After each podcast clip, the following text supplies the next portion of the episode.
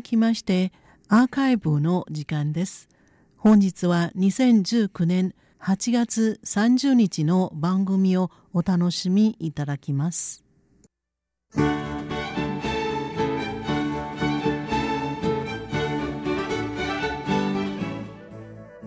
リスナーの皆様、こんばんは。台湾ミニ百科の時間です。この時間では台湾のちょっとした豆知識をご紹介しております。ご案内はそう予定です。皆様は地元出身者をイラッとさせる一言というチャレンジをご存知ですか？一体どのような一言かというと、例えば埼玉県の県民に向けて、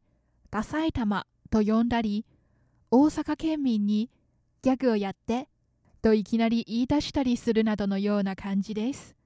地元の人にとってはあまり面白くない冗談かもしれませんが、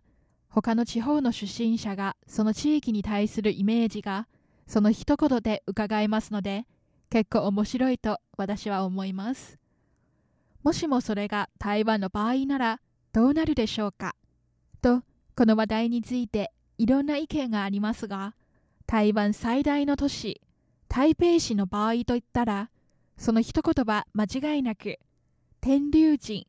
または天竜国だと誰も否定はしないでしょう。天竜人。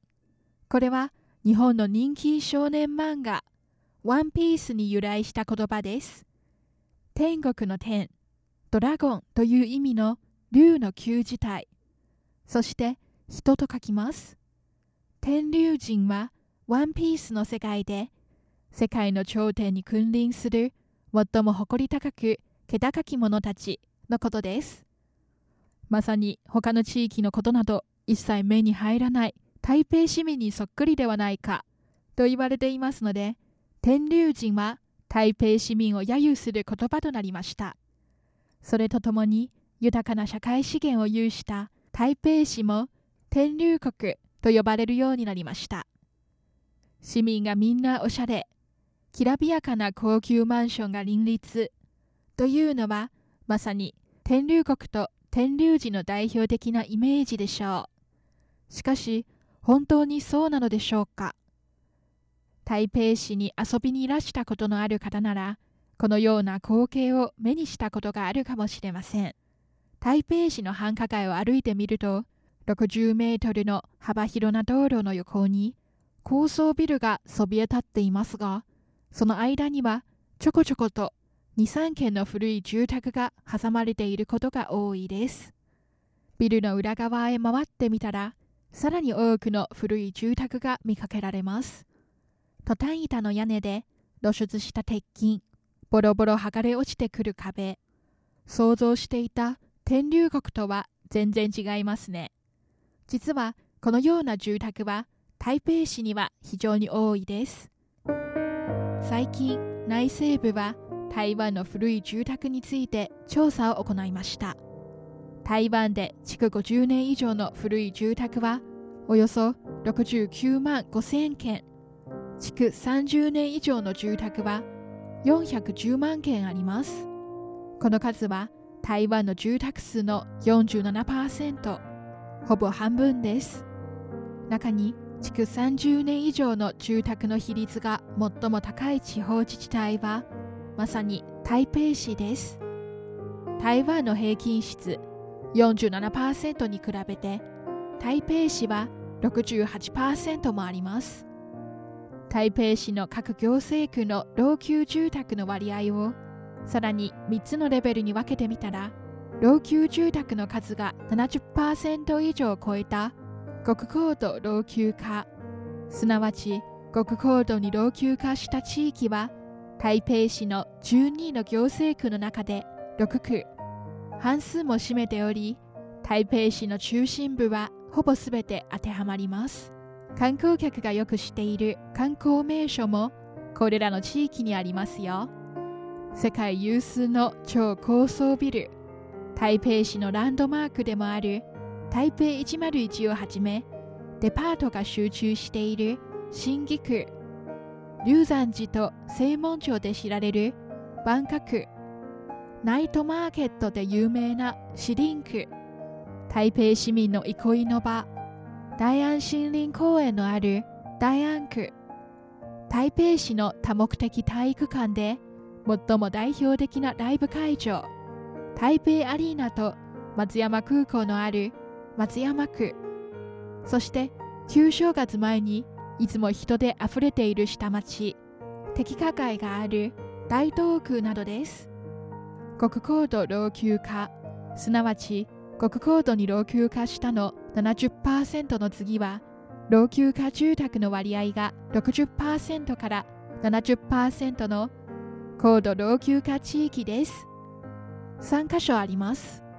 台北市の交通の要所台北駅中世記念堂や総統府のある中世区中列市があって日本人観光客の多い中山区そして日本統治時代から温泉街で有名な北東区です。先ほどの極高度に老朽化した住宅が70%以上を占める地域と合わせて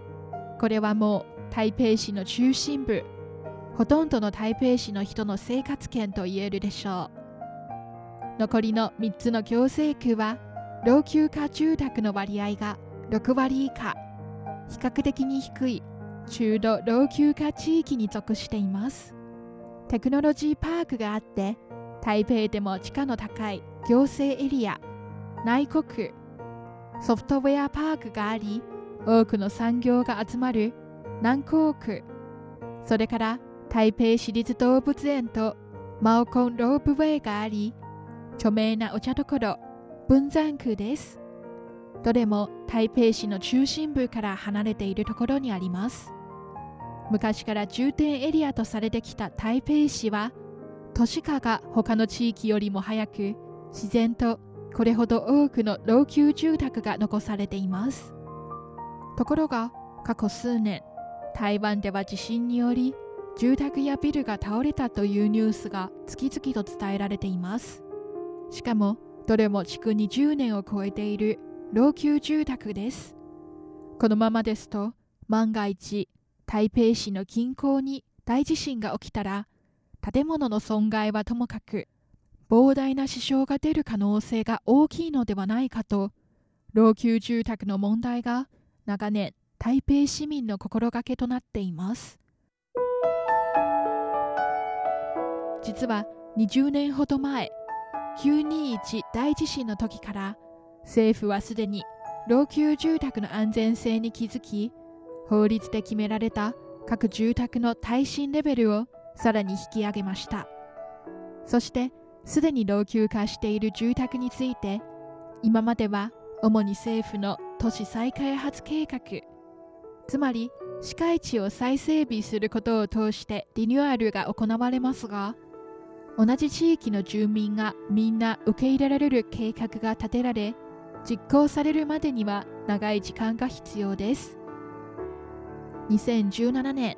行政院内政部はこれらの老朽住宅に向けた起動条例いわゆる危険及び老朽住宅の再建加速条例を実行しました。